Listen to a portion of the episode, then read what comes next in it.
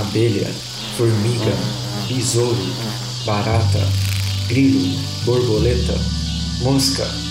Você sabe do que eu estou falando. Os insetos permeiam a vida na Terra. O que você sabe sobre eles? Eu sou o Caio. E eu sou o Pedro. Você está escutando O zumbido do mosquito, o canto da cigarra. a pulga atrás da orelha. Você está escutando Bug seu podcast sobre insetos.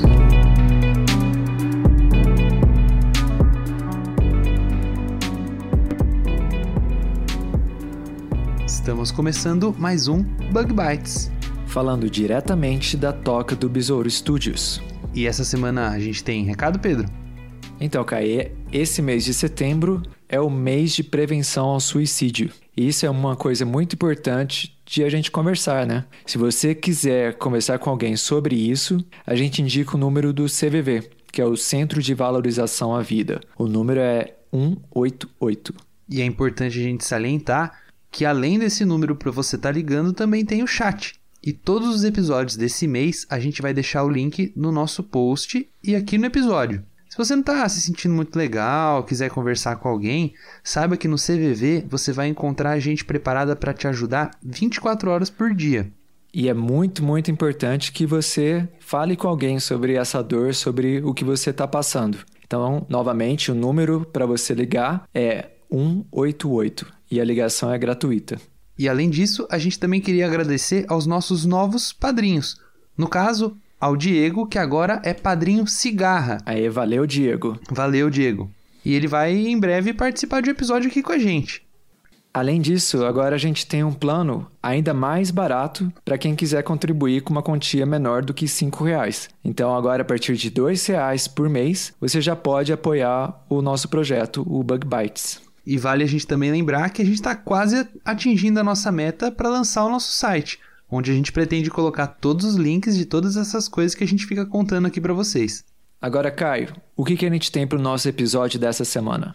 Bom, Pedro, semana passada, eu e a produção, a gente foi representar o Bug Bites lá no CBE, além de apresentar nossos trabalhos, né?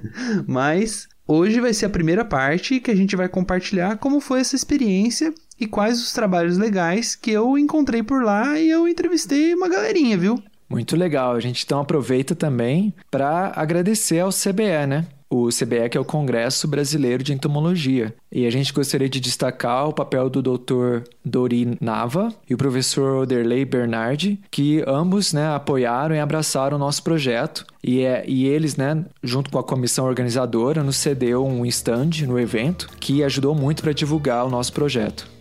Bom, Pedro, mas antes da gente falar um pouquinho mais sobre o Congresso Brasileiro de Entomologia desse ano, a gente tem que ir para nossa. Nossa curiosidade da semana. Vamos lá então.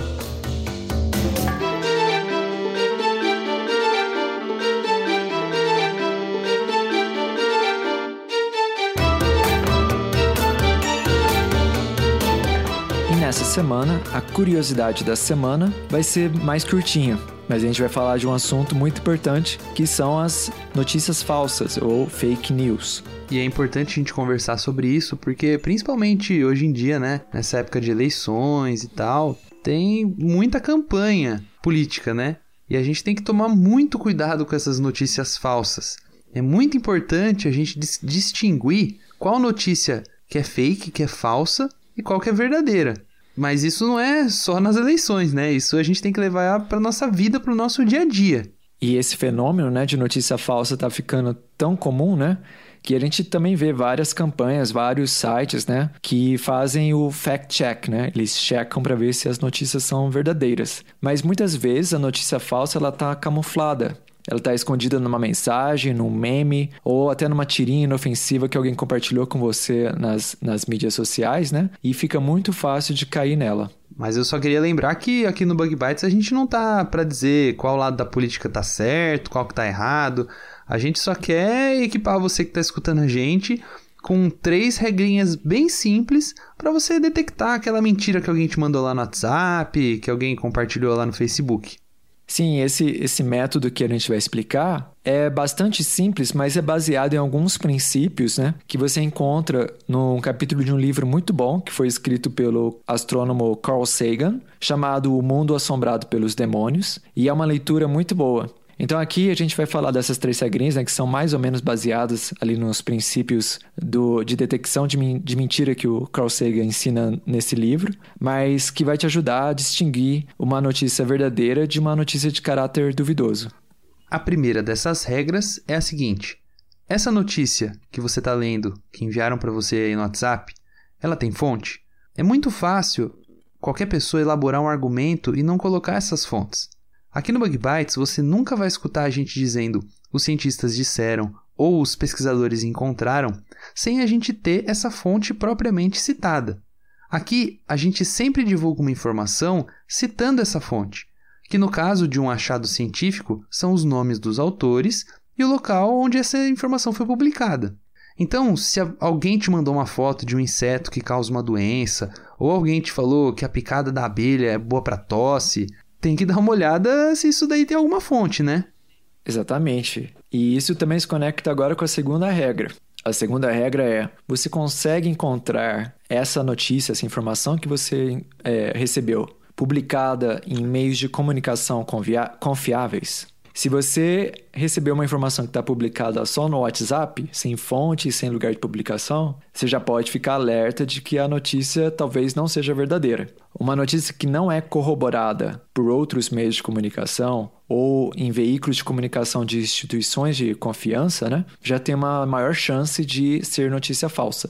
Geralmente essas notícias falsas em sites sem muita credibilidade também têm títulos muito exagerados, né, do tipo é, sete coisas que não vão te dizer sobre os benefícios de se comer uma barata, ou coisas do tipo, né? E é muito engraçado isso, porque realmente tem alguma, alguns sites que eu não sei como que as pessoas acreditam, viu, Pedro? Porque é, assim, é notícias do apocalipse, é notícias que o mundo não quer te contar. Tipo, parece que tem alguém que tá escondendo tudo de todo mundo, sabe? É incrível. Mas aqui vai a nossa terceira regra você tem uma ferramenta gratuita e muito fácil de usar, que é o Google. Então, se você digitar lá no Google o assunto dessa notícia, seguido da palavra boato ou da palavra falso, o que, que você vai encontrar? Muitas vezes, notícias falsas voltam nas mídias sociais, mesmo depois de um tempo elas terem sido desmentidas. Sites como, por exemplo, o iFarsas ou aquele site inglês, o Snopes, são especializados em ir ao fundo nas notícias falsas que viralizam, para tentar encontrar como é que nasceu aquela notícia, se tem a confirmação daqueles fatos, como é que aquilo funcionou, né?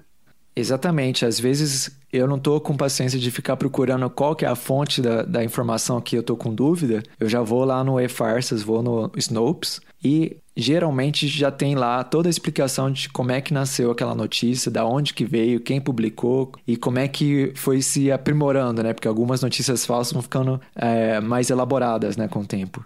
Mas aí estão as três regrinhas, né, que a gente preparou e aí você já vai ser capaz de separar muita notícia falsa de verdadeira.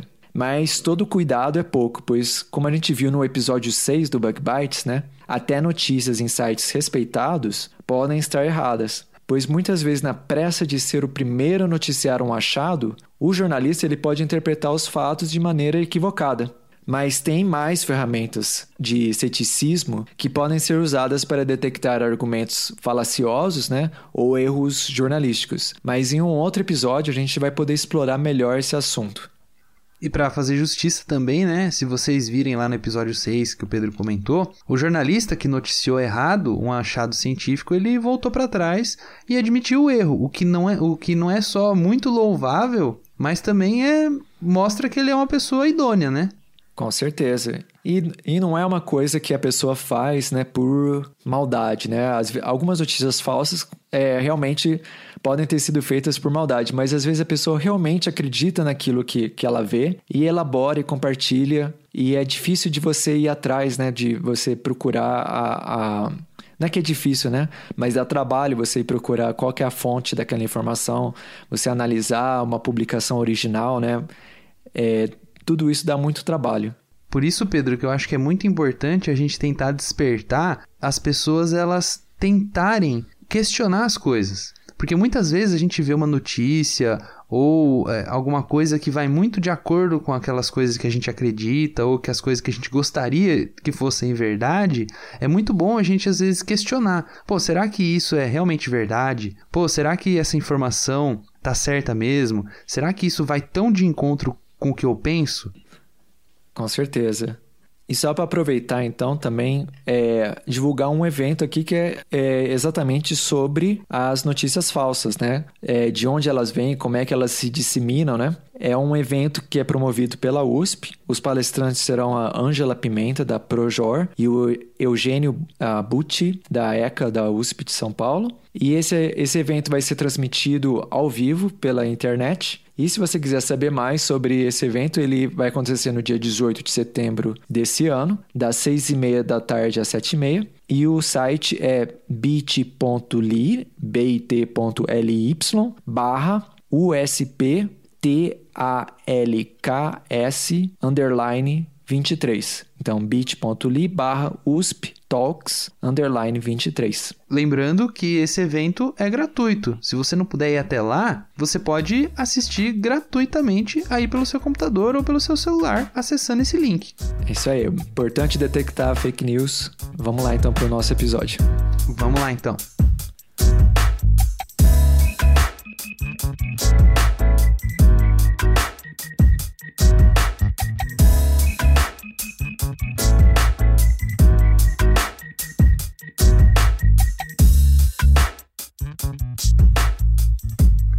Se você, ouvinte do Bug Bites, tá pensando que quem atende evento sou só eu ou só produção, você tá bem enganado. Já vou deixando aqui bem claro que do dia 8 ao dia 11 de outubro de 2018 vai acontecer lá na Exalc o sétimo Mobil, que é o momento de biologia da Exalc. E no dia 11, na sexta-feira, das 8h30 às 10h30, o Pedro, viu Pedro? Vai lá na mesa redonda que vai ter e o Pedro vai falar um pouquinho da experiência dele com divulgação científica aqui no Bug Bites. Ele vai estar tá lá na mesa redonda Atuação Profissional do Biólogo. Desafios e perspectivas. A gente deixou o link no nosso post e na descrição desse episódio para você, se você tiver interesse de se inscrever, se inscrever. A inscrição é bem baratinha, tem vagas limitadas, vai ter mini curso, vai ter concurso de fotos, vai ter sessão de pôster e de resumos, ó. Dá uma olhadinha aí nos links que a gente vai deixar aí embaixo e se inscreve. Beleza? É isso aí, Caio. E essa notícia acabou de sair fresquinha do e-mail aqui da comunicação com o Bug Bytes. A gente ainda está aprendendo os detalhes, mas se você quiser saber mais sobre o Mobile, confere no post e a gente vai deixar mais links para você se inteirar. Ô Caio, como a gente sabe, você esteve no, no Congresso Brasileiro de Entomologia, né? Na semana passada com, com a produção. Então, explica um pouquinho mais pra gente o que, que é o, o, esse congresso, como é que foi.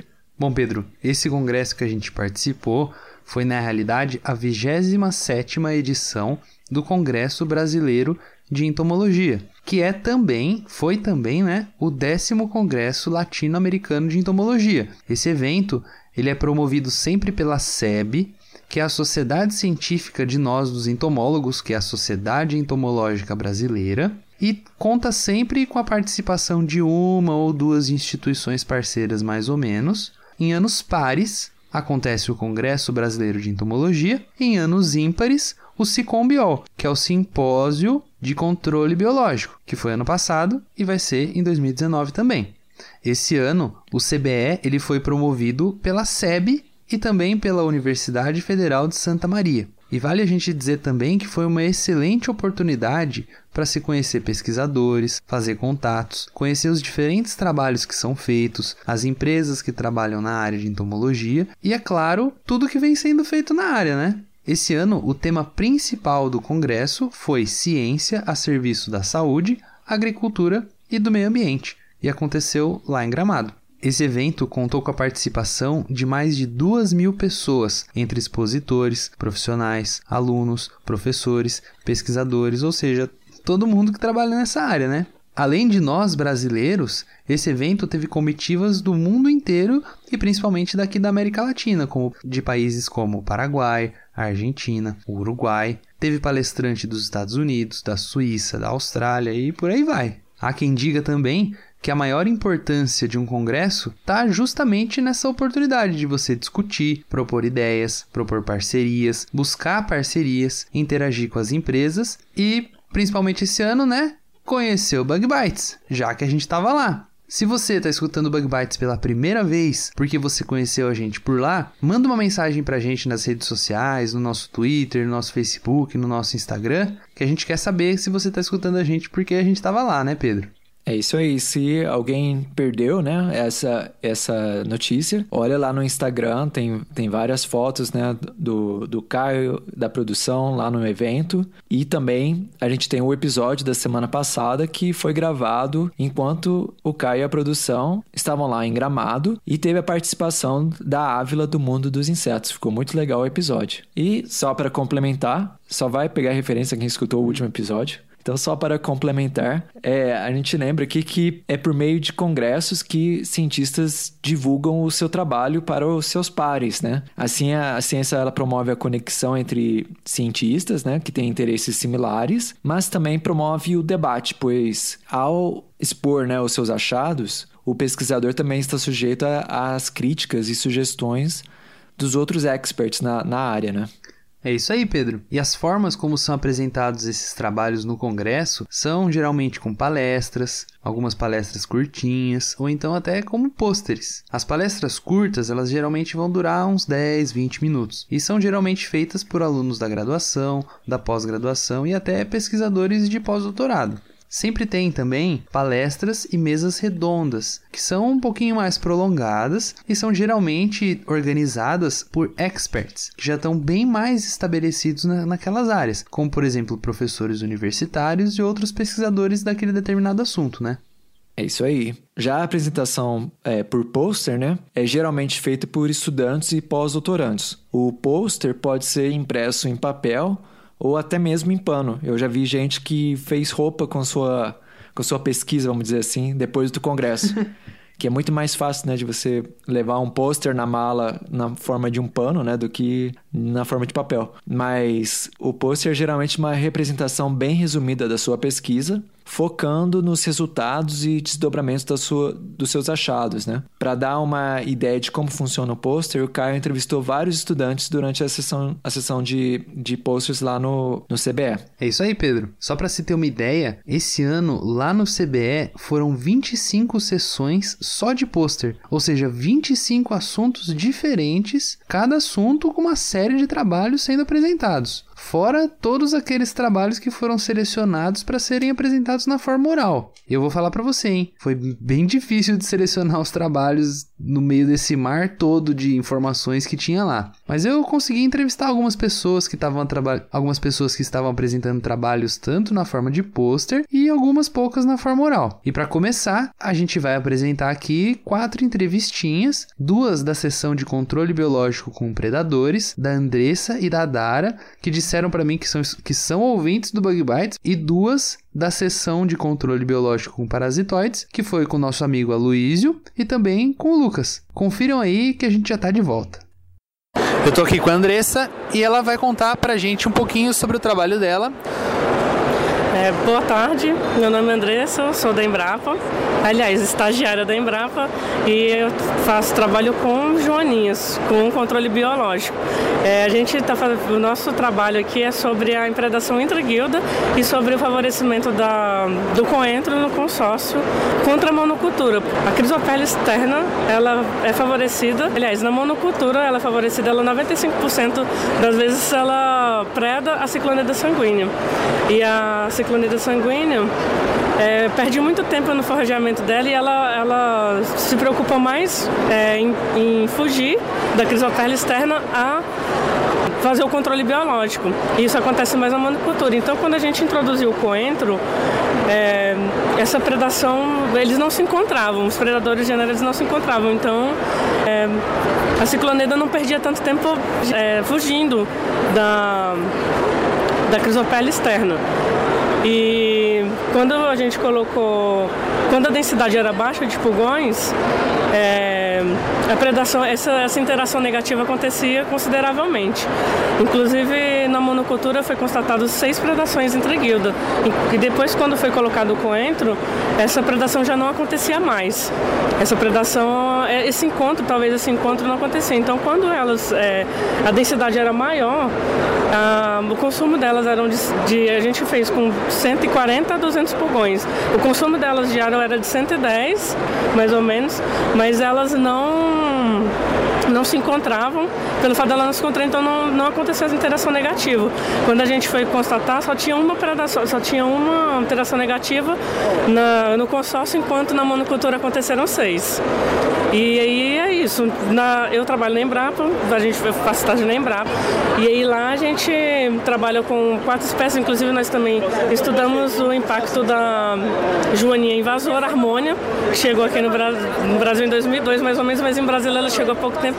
Mas nós estamos também estudando o impacto dessa joaninha em relação às espécies nativas lá do Cerrado. E é isso. Muito obrigado, Andressa. Parabéns pelo seu trabalho. Muito obrigada, eu que agradeço. Muito obrigada a vocês e continuem assim, vocês são demais. Obrigado. Eu tô aqui com a Dara. Dara, conta pra gente um pouquinho sobre o trabalho que você apresentou. Então, eu faço estágio lá na Embrapa Senargem e lá a gente trabalha com o controle biológico de pragas e basicamente o trabalho foi é, a gente coletou dados sobre a harmônia axirides, que é uma joaninha que ela invadiu é, alguns países. E aí é, a gente o, o trabalho basicamente foi verificar se ela estava impactando negativamente na, na abundância das joaninhas nativas. No caso do meu trabalho, como foi lá no DF, o resultado até agora foi que não teve um impacto tão negativo, ela não está sobressaindo em relação às outras, elas estão conseguindo coexistir. Mas a, a, a, gente acredita que é devido ao, ao clima ainda, né? Porque como ela é de uma região mais fria, o DF é uma região mais quente, mais seca, talvez ela ainda não tenha se adaptado. Então é, é basicamente isso o trabalho. A gente verificou a abundância e viu que ela realmente ainda não está impactando negativamente na, nas demais joaninhas locais. E Dara, explica pra gente por que, que você acha importante você estudar a relação entre joaninhas que são de outras áreas com as joaninhas que são nativas aqui do nosso país. Porque to, toda espécie, no caso das joaninhas, elas, todas as espécies com que a gente trabalha, elas é, realizam um controle biológico.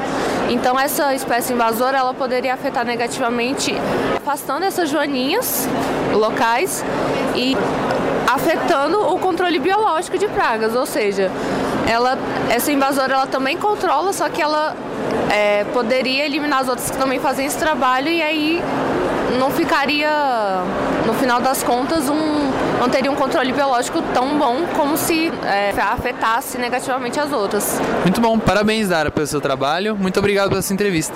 Obrigada. E agora estou conversando com o Aloísio. Aloísio, conta pra gente qual foi o trabalho que você apresentou aqui na sessão de pôsteres de controle biológico. Eu sou Aloysio, sou biólogo, sou mestre e doutor em entomologia e faço pós-doutorado na Exalc. Então, o trabalho que eu apresentei aqui no, no Congresso Brasileiro de Entomologia, Complexo Spodoptera, é, aspectos biológicos em diferentes temperaturas.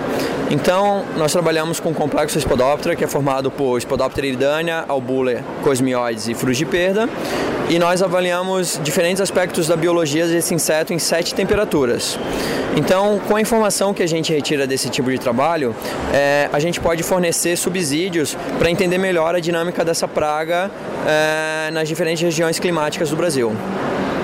Quais foram os resultados que você conseguiu com esse trabalho, Luiz? Então, é, o que a gente conseguiu ver aqui é, de primeira mão, assim, é um trabalho que a gente ainda está processando, né? Então a gente pretende extrair mais resultados, mas assim, é, a gente consegue ver que Spodoptera albula possuem uma maior tolerância a temperaturas mais elevadas, acima de 30 graus, e em temperaturas mais baixas, 18 graus mais ou menos, essa espécie não completa o ciclo. O oposto ocorre para a Spodoptera eridânea, que não se desenvolve, se não se desenvolve na temperatura de 34 graus. Spodoptera frugipeda e Spodoptera cosmioides desenvolveram-se na faixa de temperatura estudada, de 18 a 34 graus, eh, sendo que cosmioides aparentemente eh, têm uma menor tolerância a temperaturas quentes acima de 30 graus. E é muito importante a gente estudar a biologia dos insetos para a gente poder criar eles e auxiliar no, nas nossas pesquisas, né, Luiz? Isso é muito importante para essa parte bem básica mesmo da criação, mas também é importante para aplicação, para a gente conseguir entender melhor a dinâmica da praga na, nas diferentes regiões. Então, uma região que é mais quente, qual que vai ser a, a, nesse complexo, qual que vai ser a principal praga? Vai ser eridânia, vai ser frugiperda, vai ser frugiperda e eridânia? Então a gente consegue fazer isso, a gente consegue fazer o zoneamento da praga para entender melhor como que ela se distribui no campo. Muito legal, Luiz. Parabéns. Obrigado, Caio. Obrigado aí a todos os ouvintes do Bug Bites Podcast. Valeu. Agora eu tô aqui com o Lucas e ele vai contar um pouquinho pra gente do trabalho que ele apresentou na sessão de controle biológico Bom, olá a todos, é, meu nome é Lucas, eu sou, acabei de me formar na Exalc em Engenharia Agronômica, é, tô, vou prestar prova agora para o mestrado, eu estou fazendo um treinamento técnico dentro do Departamento de Entomologia da Exalc, no Laboratório de Biologia de Insetos, e nesse congresso eu tive a oportunidade de apresentar meu trabalho, que foi as exigências térmicas e o zoneamento ecológico de Opogona sacari, é, ou a traça da bananeira, como ela é comumente conhecida. Esse trabalho foi bem legal, que a gente teve a oportunidade de pesquisar um pouco mais sobre essa praga, né, que tem hoje em literatura a gente não sabe, não tem quase nada sobre ela. É, a gente fez a biologia para determinar as exigências térmicas da praga. É, a partir dessas exigências térmicas, é, a gente fez a tabela de vida de fertilidade. É, então, com os dados da tabela de vida de fertilidade, na verdade, a gente usou um, um softwarezinho, né, o ArcGIS, e a gente conseguiu fazer um mapa que indica o zoneamento da praga no Brasil. Então, é, é um, foi uma forma de entender melhor a ocorrência da praga aqui, porque ela é uma praga de banana no Brasil, que ela ocorre em Santa Catarina e São Paulo, mas ela não ocorre nos demais polos produtores, como a Bahia, que é o maior polo produtor de banana hoje no Brasil. Então a gente queria entender por que disso. Então a gente fez esse estudo, fez a biologia, fez exigências térmicas, tabela de vida e aí a gente fez o zoneamento com base na tabela de vida, que é o mais diferente desse trabalho, que a maioria dos zoneamentos que você vê por aí você faz só com base nas exigências térmicas, né? E a gente fez com base na tabela de vida que leva em considerações é, mais atributos biológicos da praga. É, então ela tem um, uma metodologia diferente. Muito legal, Lucas. Parabéns pelo seu trabalho. Valeu, muito obrigado. É, e aí, muito obrigado a todos aí por estarem escutando o podcast. Valeu. Bom, Pedro, eu tava lá, né? O que, que você achou desses trabalhos? Olha, Caio, parabéns. Você, você achou umas pessoas com trabalhos muito legais lá. Ah, eu queria comentar aqui, né, no trabalho da Andressa. Não sei se ficou claro para o ouvinte, mas ela trabalhou né, com um predador generalista e um predador especialista. E ela encontrou que quando você tem é, esses dois tipos de predadores, uma monocultura, a eficiência do controle biológico não é muito boa porque o, o predador especialista, né, que é uma joaninha, fica a maior parte do tempo tentando fugir do predador generalista, que pelo que eu entendi, né, é um, é um neuróptero. E essa interferência né, atrapalha, atrapalha com o controle biológico. E é muito interessante esse trabalho, mostrando também né, um outro aspecto de por que, que monoculturas talvez não sejam é, muito favoráveis, né, para nesse caso no, para o controle biológico. A Dará, né, falou da, da joaninha invasora, que apesar de que ela não achou um efeito, né, muito grande interferindo né, com as, as espécies nativas, ela demonstrou né, que também existe talvez uma limitação pelo clima uhum. quente, né? A invasora vem de um clima mais frio e talvez tenha maior dificuldade para competir ou para tirar né, a, a nativa do, do, do, seu ambiente. Né? Já o trabalho do Aloísio e do Lucas né, são bem interessantes porque apesar, apesar de que eles estão trabalhando com é, insetos diferentes, né, eles têm em comum que eles fizeram o zoneamento da praga né, baseado no que eles aprenderam no laboratório com o desenvolvimento, é, ou melhor, com como o desenvolvimento é afetado por diferentes temperaturas. Né? No caso do Aloísio, com lagartas do complexo uh, Spodoptera, né? E no caso do é, Lucas, com a traça da bananeira. Muito interessante esses trabalhos, muito importantes, né? Achei muito legal. Só que faltou um trabalho ser falado aí, né, Pedro, nessa sessão de controle biológico, né? No caso era do controle biológico com parasitoides, né? Qual deles? Faltou o meu, né? Ah. Ninguém falou do meu, ninguém perguntou do meu. Fiquei aqui olhando aqui nas minhas Mas anotações. Onde é que tá? ó? Não, não vou falar do meu também. Quem quiser, Quem quiser saber vai ter que perguntar ter que pra alguém que foi no congresso. vai ter que assistir a minha defesa da minha dissertação. E, e aí, Caio, teve mais gente que você entrevistou lá? Teve sim, Pedro, mas antes das nossas próximas entrevistas, vale você lembrar para o nosso ouvinte como é que funciona o Bug Bites, né? É isso aí, o Bug Bites. Só para a gente aqui enfatizar mais uma vez e também para os nossos novos ouvintes, né? O Bug Bites sai toda quarta-feira e você pode escutar o Bug Bites na plataforma do SoundCloud, mas a gente sempre recomenda você assinar o nosso conteúdo através de um agregador de podcast. E para você saber mais como é que isso funciona, né? O que é um agregador, o que, como é que você assina, o que significa assinar um podcast, a gente recomenda você assistir o vídeo que o Caio gravou, onde ele ensina passo a passo como fazer isso no seu celular, seja ele Android ou iOS. E o link para o vídeo é bit.ly barra assine o bebê. Lembrando, né, Pedro, que para assinar é totalmente gratuito. O aplicativo é gratuito, a assinatura é gratuita. A gente fala assinar, mas é como se você fosse se inscrever, né? Exatamente. E se você não quer assinar, não quer saber dessa história, prefere acompanhar cada publicação de novo episódio pelas mídias sociais, você também tem a opção de entrar na lista que o Caio preparou do Bug Bites no WhatsApp. Essa lista não é um grupo, é só uma lista e cada vez que sair um novo episódio, o Caio manda para você o link. O link para você se inscrever nessa lista é bit.ly barra bugbytes no Watches. Bom, Pedro, e lá no congresso a gente mostrou também as canecas do Bug Bites. A gente já tem cinco modelos de canecas do Bug Bites. Se você que está escutando a gente tiver afim de comprar uma dessas canecas para você tomar seu café, tomar seu leite, o seu chá, é só você procurar aqui na descrição desse episódio e também lá no nosso post do Facebook a gente vai deixar o link da lojinha da Baua. A Baua que está fazendo uma parceria junto com o Bug Bites e está produzindo essas canecas e eles vão entregar para vocês aí em todo o Brasil. Então, agora sim, quais são as próximas entrevistas, Caio? Bom, Pedro, uma das sessões que eu também assisti foi a sessão de pragas quarentenárias, que a nossa amiga a Celeste conversou comigo também sobre o trabalho dela. Teve também a sessão Biologia e Morfologia de Insetos, que o Carlos apresentou e também conversou comigo. Além da sessão Entomologia Forense, e quem conversou comigo foi a Stephanie. Vamos escutar esse papo? Vamos lá. Celeste, conta pra gente sobre o que foi o seu trabalho, de onde você é e o que você apresentou. Então, eu sou da Unicamp, é, eu estou fazendo mestrado lá e o meu trabalho ele é relacionado com o laboratório que a gente inaugurou recentemente na Unicamp, a Blast, é, que é um laboratório voltado para silenciamento gênico. Então, o meu projeto apresentado aqui é sobre o- a utilização do silenciamento gênico da tecnologia de RNA de interferência no controle de pragas, mais especificamente no meu caso de Anastrefa fraterculus e Ceratitis captata. Então a gente usa um mecanismo de eh, silenciamento gênico a partir de uma molécula de eh, dsRNA, que é um RNA fita dupla. Então a gente adiciona isso numa dieta ou injeção é, com foco num gene que a gente sabe que é importante para a vitalidade do inseto, é, reprodução, alimentação, algo do tipo. E aí essa molécula, ela passa por todo um processo de complexo e quebra em moléculas menores, é, RNAs pequenos, e isso faz com que a, o inseto não consiga produzir a proteína essencial para a vitalidade dele. Então seria uma forma da gente ter um controle de praga com um método que não tem química é, super específico, então a gente não afetaria, por exemplo, o polinizador com isso. Então é um trabalho que está no começo, mas o nosso foco é isso, silenciamento gênico de pragas. Muito bom, Celeste. Parabéns pelo seu trabalho e muito obrigado pela sua entrevista. Obrigada.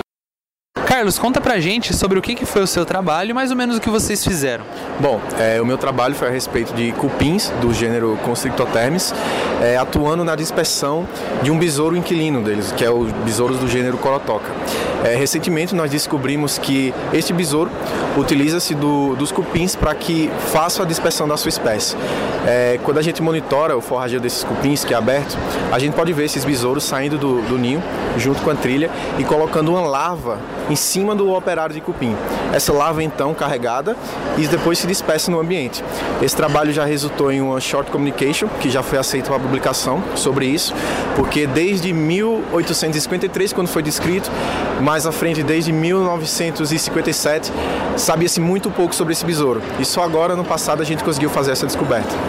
É, então a gente está desse trabalho, nós vamos gerar um artigo maior onde nós vamos propor uma nova classificação para para besouros, onde, onde a gente tem ovíparo, vivíparo, ovo-vivíparo.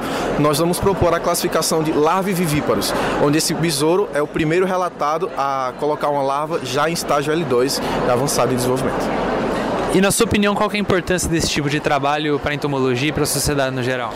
Uma vez que você descobre a relação em insetos sociais com seus inquilinos, você consegue entender como se dá a evolução desses insetos. Para cupins é extremamente importante, uma vez que entendendo a relação de cupins com seus inquilinos, você consegue entender melhor a conservação. E cupins eles são bioindicadores de solo. Então, se você conserva cupins, consequentemente você tem um ecossistema mais conservado, porque cupins também atuam em, em todas as ciclagens de nutrientes e por aí vai. Muito bom, Carlos. Parabéns pelo seu trabalho, muito obrigado pela sua entrevista. Obrigado você pela oportunidade de divulgar meu trabalho. Estou conversando aqui com a Stephanie. Stephanie, conta pra gente sobre o que, que foi o seu trabalho, para que, que ele serve, qual que é a importância dele. Bom, o meu trabalho ele foi o primeiro relato da estimativa do intervalo pós-morte é, mínimo no agreste paraibano. E nós fizemos a estimativa do intervalo pós-morte de um cadáver que foi encontrado no município de Cuité, no estado da Paraíba. E através do desenvolvimento, do ciclo de desenvolvimento de, de duas espécies, Crisomia albíceps e Cochlomia macellaria, nós podemos estimar o tempo em que houve o homicídio desse, desse corpo até o encontro do seu cadáver, que foi de três a seis dias. E na sua opinião, qual que é a importância da gente estudar essas espécies trabalhadas em entomologia forense e qual que é a importância desse tipo de estudo para a sociedade? Bom, é, a princípio, uma das, das, maiores importâncias desse tipo de estudo é a aplicação da polícia científica, porque após as, as primeiras 72 horas se torna muito complicado realizar a estimativa de, do intervalo pós-morte, sendo facilitado pelo acompanhamento do desenvolvimento dessas espécies. Então, pode é, auxiliar na elucidação de casos, na resolução de, de possíveis homicídios, inclusive.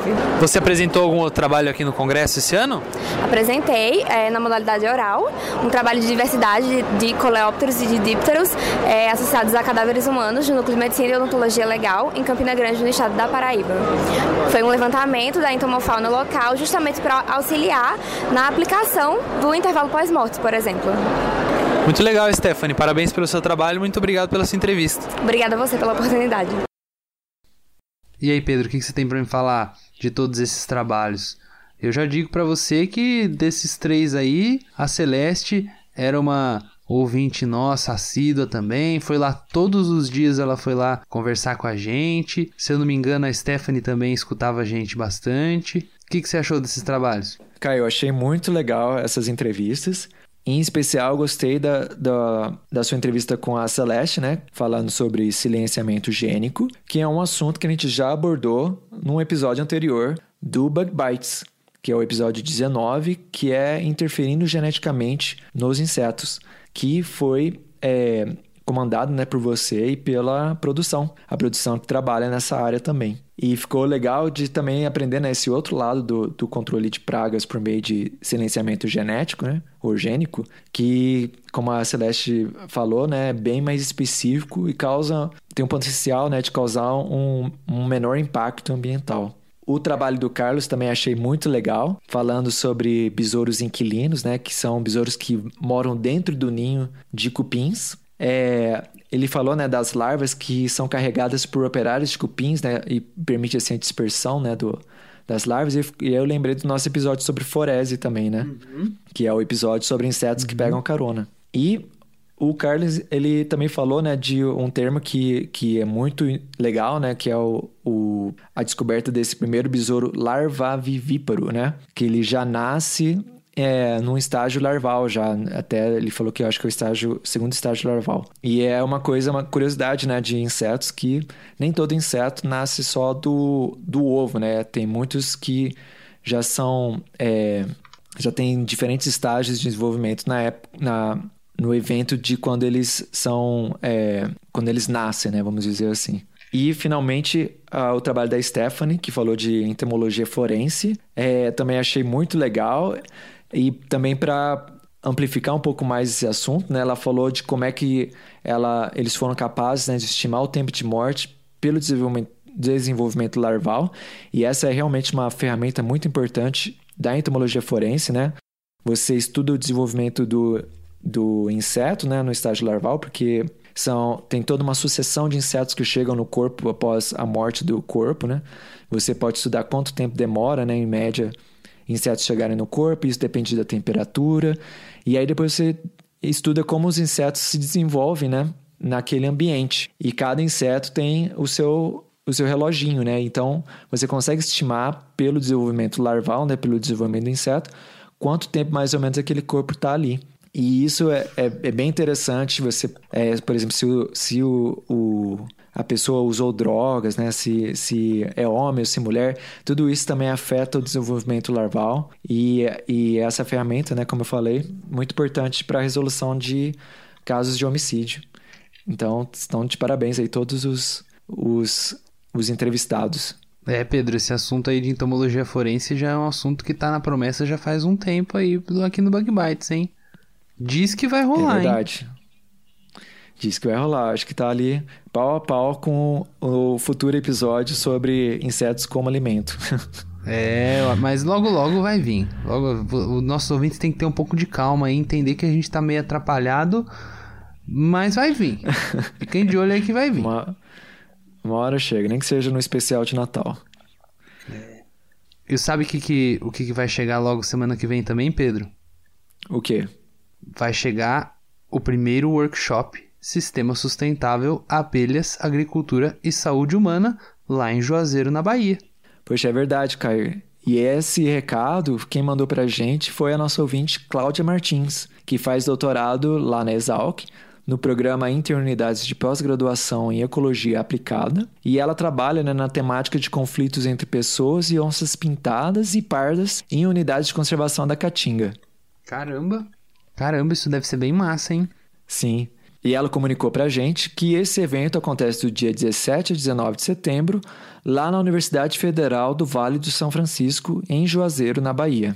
Esse evento, que é o primeiro desse tema, vai consistir em uma discussão bem ampla com múltiplos setores: produtores rurais, pessoal da academia, pessoal de administração pública e com o público em geral sobre as diferentes relações entre a agricultura, as abelhas e a saúde humana lá na região do Vale do São Francisco, que é muito dependente em termos econômicos e sociais da presença e da saúde dos nossos queridos polinizadores, né? O workshop na realidade, ele é um convite ao diálogo entre esses setores.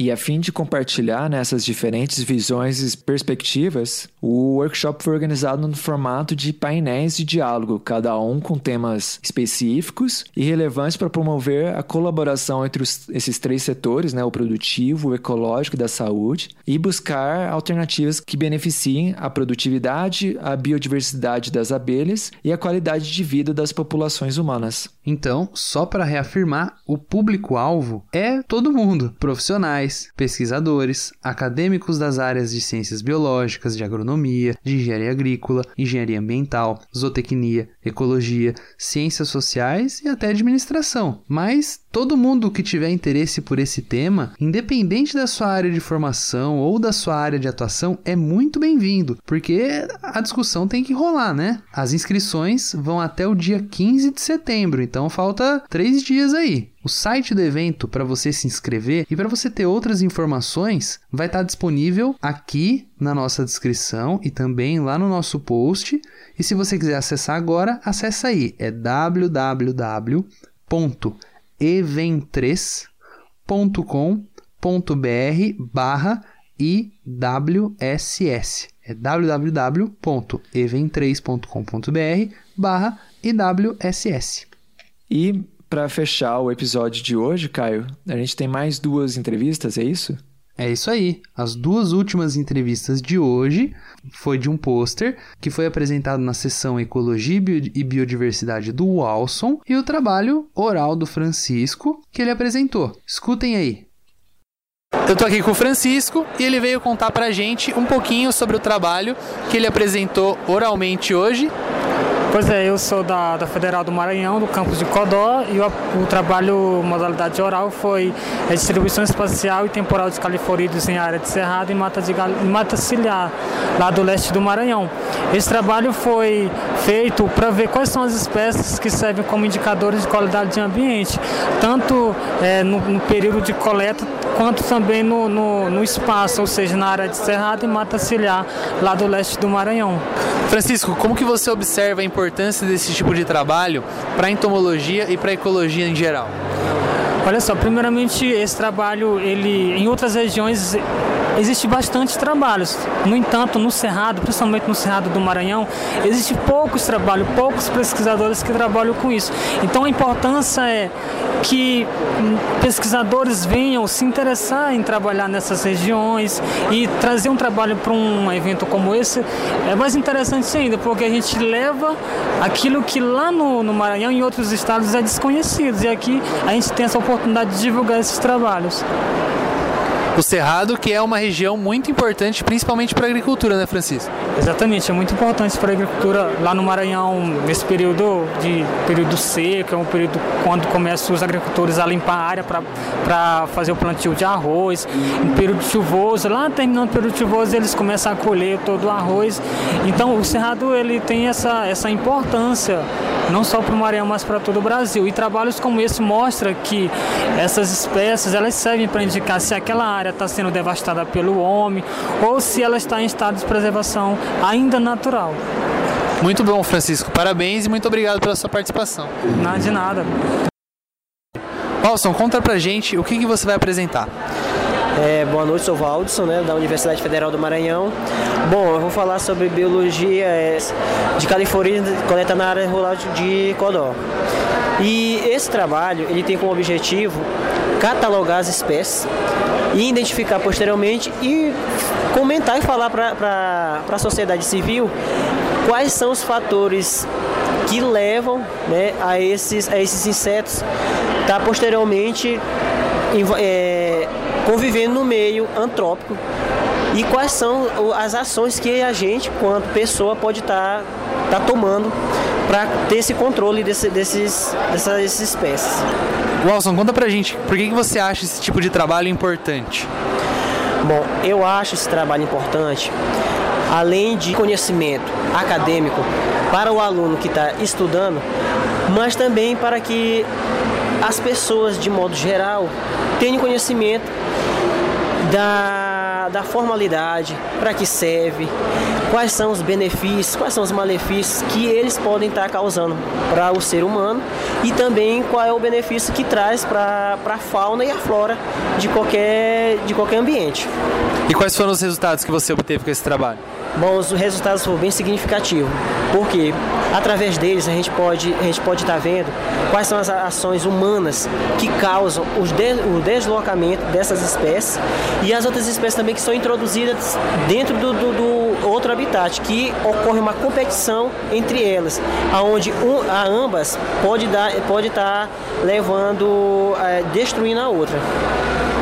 Muito legal, Alson. Parabéns pelo seu trabalho, muito obrigado pela sua entrevista aqui no Bug Bites. Eu que agradeço. E aí, Pedro, o que você achou desses trabalhos aí dos nossos amigos Walson e Francisco? Muito interessante o trabalho deles, Caio. O Francisco e Walson, né, trabalharam com temas bem parecidos, né, com a distribuição de califorídeos, né, que são assim uma espécie de, de mosca, né? É até interessante porque a gente pode fazer um link aí com o pôster da, da Stephanie, né? Porque califorídeos são um dos grupos mais importantes, assim, na entomologia uhum. forense, né? Mas aqui o, o aspecto que eles estavam olhando era diferente, né? Eles estavam vendo, né, catalogar essas espécies para saber onde ocorrem, né? Que também pode ser importante, né, para entomologia forense, que você pode determinar de se um corpo foi movido de um lugar para outro, né, dependendo de que insetos você encontra numa área e em outra área, né? E mas no caso deles estavam vendo mais no aspecto de qualidade ambiental, né, de você é, ter um catálogo, né, de, de insetos que são presentes em uma área e você estudar essas interações, né, com as outras espécies de animais e plantas, né, como o Alson tinha falado, é, e também com as comunidades de, de pessoas que moram nessas áreas, né? Muito interessante. O trabalho dos dois estão de parabéns. Bom, Pedro, e para quem não sabe, para quem não conhece, as califorídeas são aquelas moscas que são bem verdinhas e brilhantes. Elas têm um, uma importância médica também bem grande, né? E Pedro, eu queria deixar aqui um spoiler pro episódio da semana que vem. Fala. Tem duas pessoas que vão voltar semana que vem aqui na nossa, na, na nossa segunda parte do Bug Bite no Congresso Brasileiro de Entomologia. Olha aí, acho que é favoritismo, hein? Ah, não é favoritismo não, viu? Porque foi um trabalho muito legal que o Walson e o Francisco apresentaram juntos. Olha e eles, só. Porque eles têm um projeto lá na universidade deles que também é de divulgação científica. E eles apresentaram um pôster sobre isso e eles comentaram sobre esse trabalho deles no episódio da semana que vem. Muito legal, eu vou ficar aguardando o nosso próximo episódio. E, Caio, tem também outras, né? Outras entrevistas que a gente vai colocar semana que vem, né? Tem sim, Pedro. Eu, a gente entrevistou, eu entrevistei outras pessoas falando de outros assuntos em outras sessões de pôster, mas esses pôsteres vão ficar para semana que vem, porque o dessa semana a gente já conversou bastante, né? Então, se você participou, se você deu uma entrevista pra gente, fica ligado que semana que vem vai ser a sua vez, hein? E eu queria deixar aqui o meu parabéns para todo mundo que foi lá, que apresentou oralmente, que apresentou pôster, o pessoal que participou do Intumo Quiz, o pessoal que fez todos os, todas as atividades que, tiver, que a gente teve lá no CBE, foi muito legal. Mas principalmente todo mundo que deu um pulinho lá no nosso stand, né, Pedro? A gente ficou muito feliz de ver muita gente se interessando pelo nosso trabalho. Vocês não sabem como é importante pra gente que a gente tá fazendo esse conteúdo aqui que é completamente gratuito. A gente faz com muito, muito carinho mesmo, a gente faz com muita dedicação, então foi muito legal ver a quantidade de gente que estava interessada, quantas pessoas que quiseram assinar, que quiseram baixar o aplicativo, que queriam entender como que funcionava, que não conheciam podcast. É, isso é muito importante pra gente e isso, assim, anima a gente muito a continuar o nosso trabalho. Muito obrigado por vocês que foram lá dar uma força pra gente. E eu aqui quero agradecer, né, mais uma vez, o Caio e a produção por ter representado Bug Bites lá no Congresso Brasileiro de Entomologia, que foi uma atividade que exigiu muito esforço, né, muita dedicação. Eles estão de parabéns, conseguiram divulgar o nosso projeto para muitas pessoas. E fica então o meu muito obrigado e eu acho que eu represento muitos ouvintes com esse meu com esse obrigado também. É, Pedro, só que você não vem não que você daqui a um mês vai estar tá representando Bug Bites também pessoalmente lá na sua mesa, viu? Vou estar tá lá de tocar ela só vendo você representar, viu?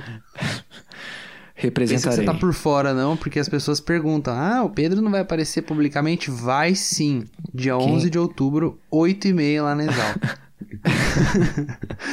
então, pessoal. Vai ser a pessoa, a única pessoa de máscara né, no, no, no, encontro. É. Então, pessoal, é isso aí. A gente vai ficando por aqui. Até semana que vem com a parte 2. Isso aí, até semana que vem então. Tchau. Tchau.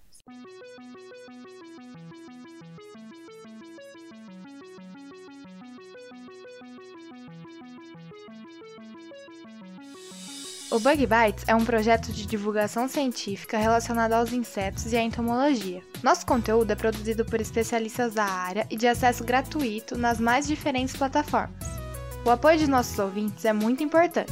Se você gosta do nosso conteúdo, considere apoiar esse projeto. A partir de R$ reais mensais, você pode apoiar o Bug Bites na plataforma Padrim. O link está na descrição do episódio.